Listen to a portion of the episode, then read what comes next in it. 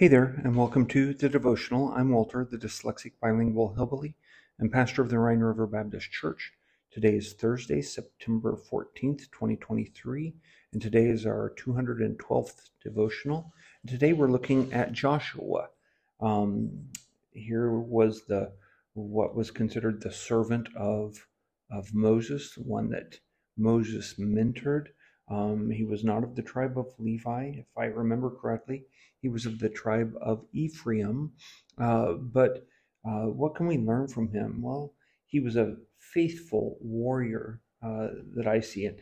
And, and, we find this in, in, in Joshua chapter 1, verse 8. Most people know this verse, most people have heard this verse, but it says this This book of the law shall not depart out of thy mouth, but thou shalt meditate therein day and night that thou mayest observe to do according to all that is written therein.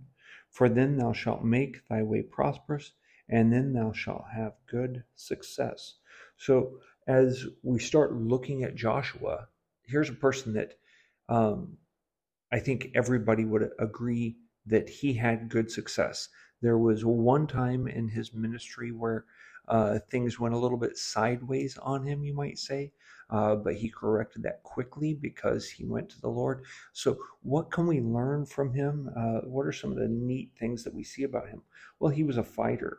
Uh, we see this early on that uh, back in Exodus chapter 17, he was the one that Moses sent out uh, with the people with untrained men uh, to fight against the Ammonites or Am- Amalekites I always get those two mixed up. He was go- going out to fight. And he did this um, with untrained men. And uh, he was willing to uh, just trust that God would fight the battle for him. He was willing to fight a different way in the battle. Uh, if you'll remember, when they got into the promised land, uh, he was willing to do things totally different. I mean, think about uh, marching around Jericho and then shouting, and then the walls come tumbling down. That was different.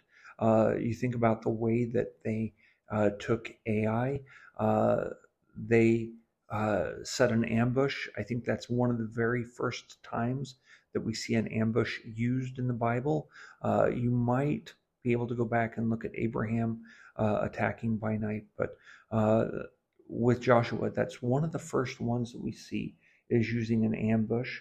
Um, and he was willing to fight longer uh, than most people. Uh, in Joshua chapter 10, you see that he asks God to keep the sun still in the sky and let them uh, have the moon stay still where it's at uh, so that they can continue on with this great battle. Because, you know, back in the day, uh, even back, what, 40, 50 years ago, um, we didn't have night vision goggles. And if you uh, could get into the night, you could slip away from the battle and uh, get saved. Usually the battles lasted through the day, and towards the evening, it was over. So um, Joshua was willing to fight longer, it, it, appears to me. The next thing that I see, though, about Joshua, not just that he was a fighter, but he was faithful. He was a faithful man. Uh, think about this. Uh, when Moses was up on the mountain getting the Ten Commandments, who was waiting on him there? Uh, Joshua was. Um, and I've often wondered this myself. Um, did Joshua eat manna? Was manna provided for him on the mountain and maybe a spring there? Or was Joshua fasting along with Moses. Uh, we don't know that, but he waited there for 40 days, waiting for Moses to come down. And uh, that is very faithful. Uh, you find that in Exodus chapter 32 that he was there when he came down, and Joshua was not in the camp when they committed the sin of making the golden calf. He was faithful to Moses when others started prophesying and he thought Moses should be the only prophet in the in, in the camp. Moses kind of sets him straight and, and, said that I wish that everybody, my desire is that everybody here be a prophet, uh, because that's honestly been God's uh, plan all along is that we all be kings and priests and prophets for God. Uh, each individual is supposed to be that. And because of the way that we have sinned along the the years, God has had to single out individuals. But this is what He wanted, and and so Joshua in, in Numbers chapter eleven was very faithful to Moses and and trying to hold up Moses' position when he thought that was slipping a little bit. Uh, he was faithful to God when they got into uh, the promised land. Uh, you look at the things that God asked him to do, the way that God asked him to uh, operate, and even when you're talking about Achan and the, the sin there at Jericho, um, and how that he had to execute somebody because he was thinking of God's honor and he was thinking about the people more than he was thinking about his a potential friend here, Achan. So he was um, he was faithful to God, not to the crowd. So uh, we also see that Joshua was teachable. Uh, he was willing to learn from Moses.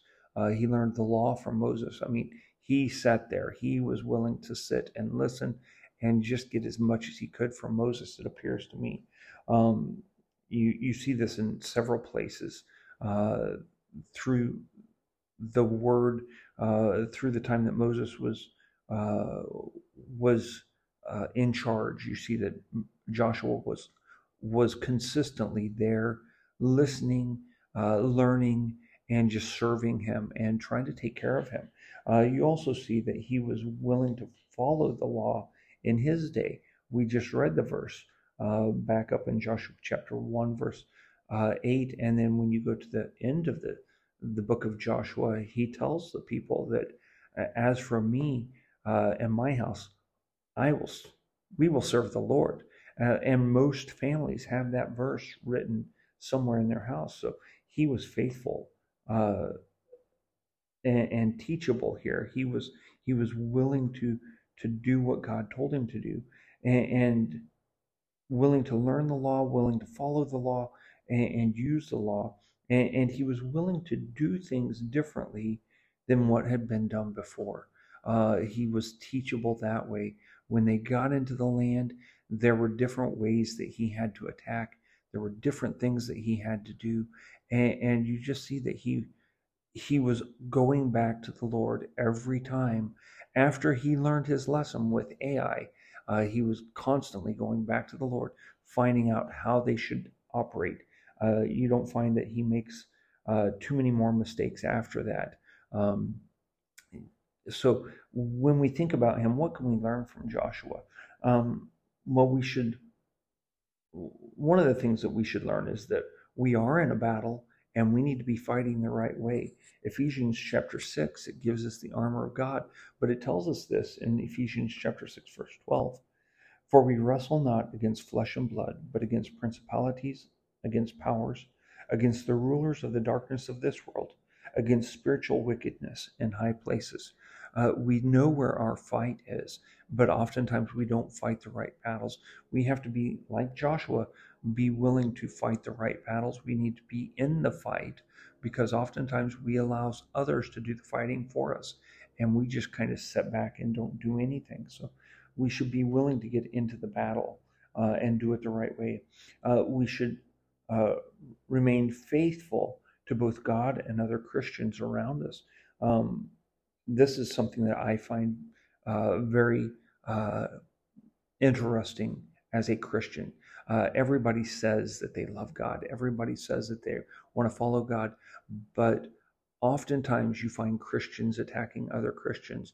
And, and the church is supposed to be a hospital uh, for wounded soldiers, you might even say. But oftentimes it's a place where we come and get shot in the back.